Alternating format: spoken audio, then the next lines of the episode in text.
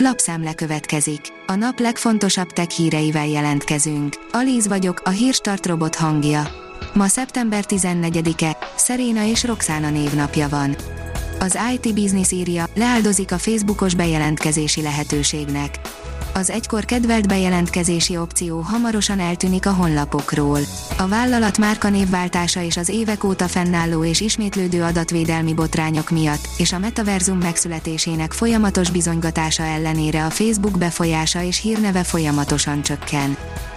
A GSM Ring szerint nagy változások jönnek az iPhone 15 sorozatnál az amerikai vállalat néhány napja mutatta be az iPhone 14-es szériát, de már most arról lehet olvasni, hogy milyen változásokat fog elhozni az iPhone 15 sorozat.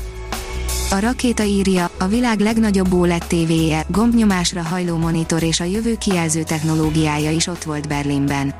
A Samsung az idén bemutatott OLED TV-je mellett immár a kijelző technológia következő lépcsőfokát képviselő microLED-es tévéből is hozott akkora méretűt, amit el tudnánk képzelni egy nappaliban is, míg az LG a hajlítható kijelzős flexel és a világ legnagyobb OLED TV-jével tartott technológiai erődemonstrációt a berlini IFA kiállításon. A PC World szerint nem minden iPhone-on működik az iOS 16 töltöttségjelzője. A bétában sem működött minden eszközön a funkció és végül a megjelenésre sem változtattak ezen. A player kérdezi, szerinted az Apple, a Facebook vagy a Google gyűjti a legtöbb adatot rólad. Az adataiddal fizetsz az ingyenes szolgáltatásokért. A kérdés már csak az, hogy mennyit tudnak rólad.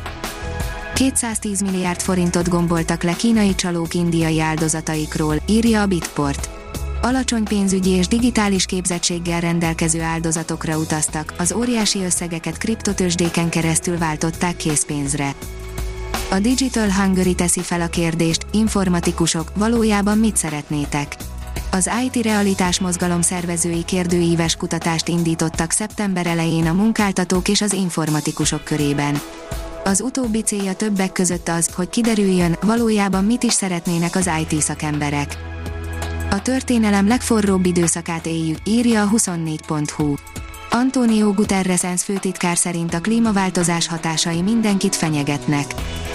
A tudás.hu szerint negyedik alkalommal rendezik meg Székesfehérváron az elektromos járművek napját.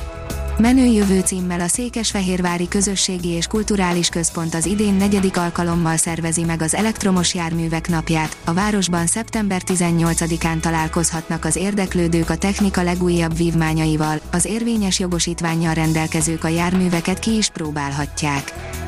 Fityiszt mutat a pörgő streamingiparnak az IKEA újítása, írja az IPON. A vállalat úgy döntött, hogy egy lemezjátszóval rukkol elő, ami persze nem légből kapott ötlet, a bakelitek iránt napjainkban egyre nagyobb az érdeklődés. A player szerint műholdakat tankoló űrbenzinkút épül. Több mint 36 ezer kilométerrel a föld fölött kering majd az űrbenzinkút, ami a kormányzati és kereskedelmi űreszközöknél is gyakran használt hidrazinnal tölt majd fel műholdakat. A hiradó.hu oldalon olvasható, hogy eltűnik a naprendszer egyik bolygója Érdekes jelenségnek lehetnek szemtanúi azok, akik szerda este az ég felé szegezik távcsövüket. Nem kap több pénzt ingyen, Elon Musk forrong, írja a Hamu és Gyémánt. Elon Musk nagyon dühös, mivel az amerikai kormány nem ad újabb jelentős támogatást a SpaceX-nek. A Hírstartek lapszemléjét hallotta. Ha még több hírt szeretne hallani, kérjük, látogassa meg a podcast.hírstart.hu oldalunkat, vagy keressen minket a Spotify csatornánkon.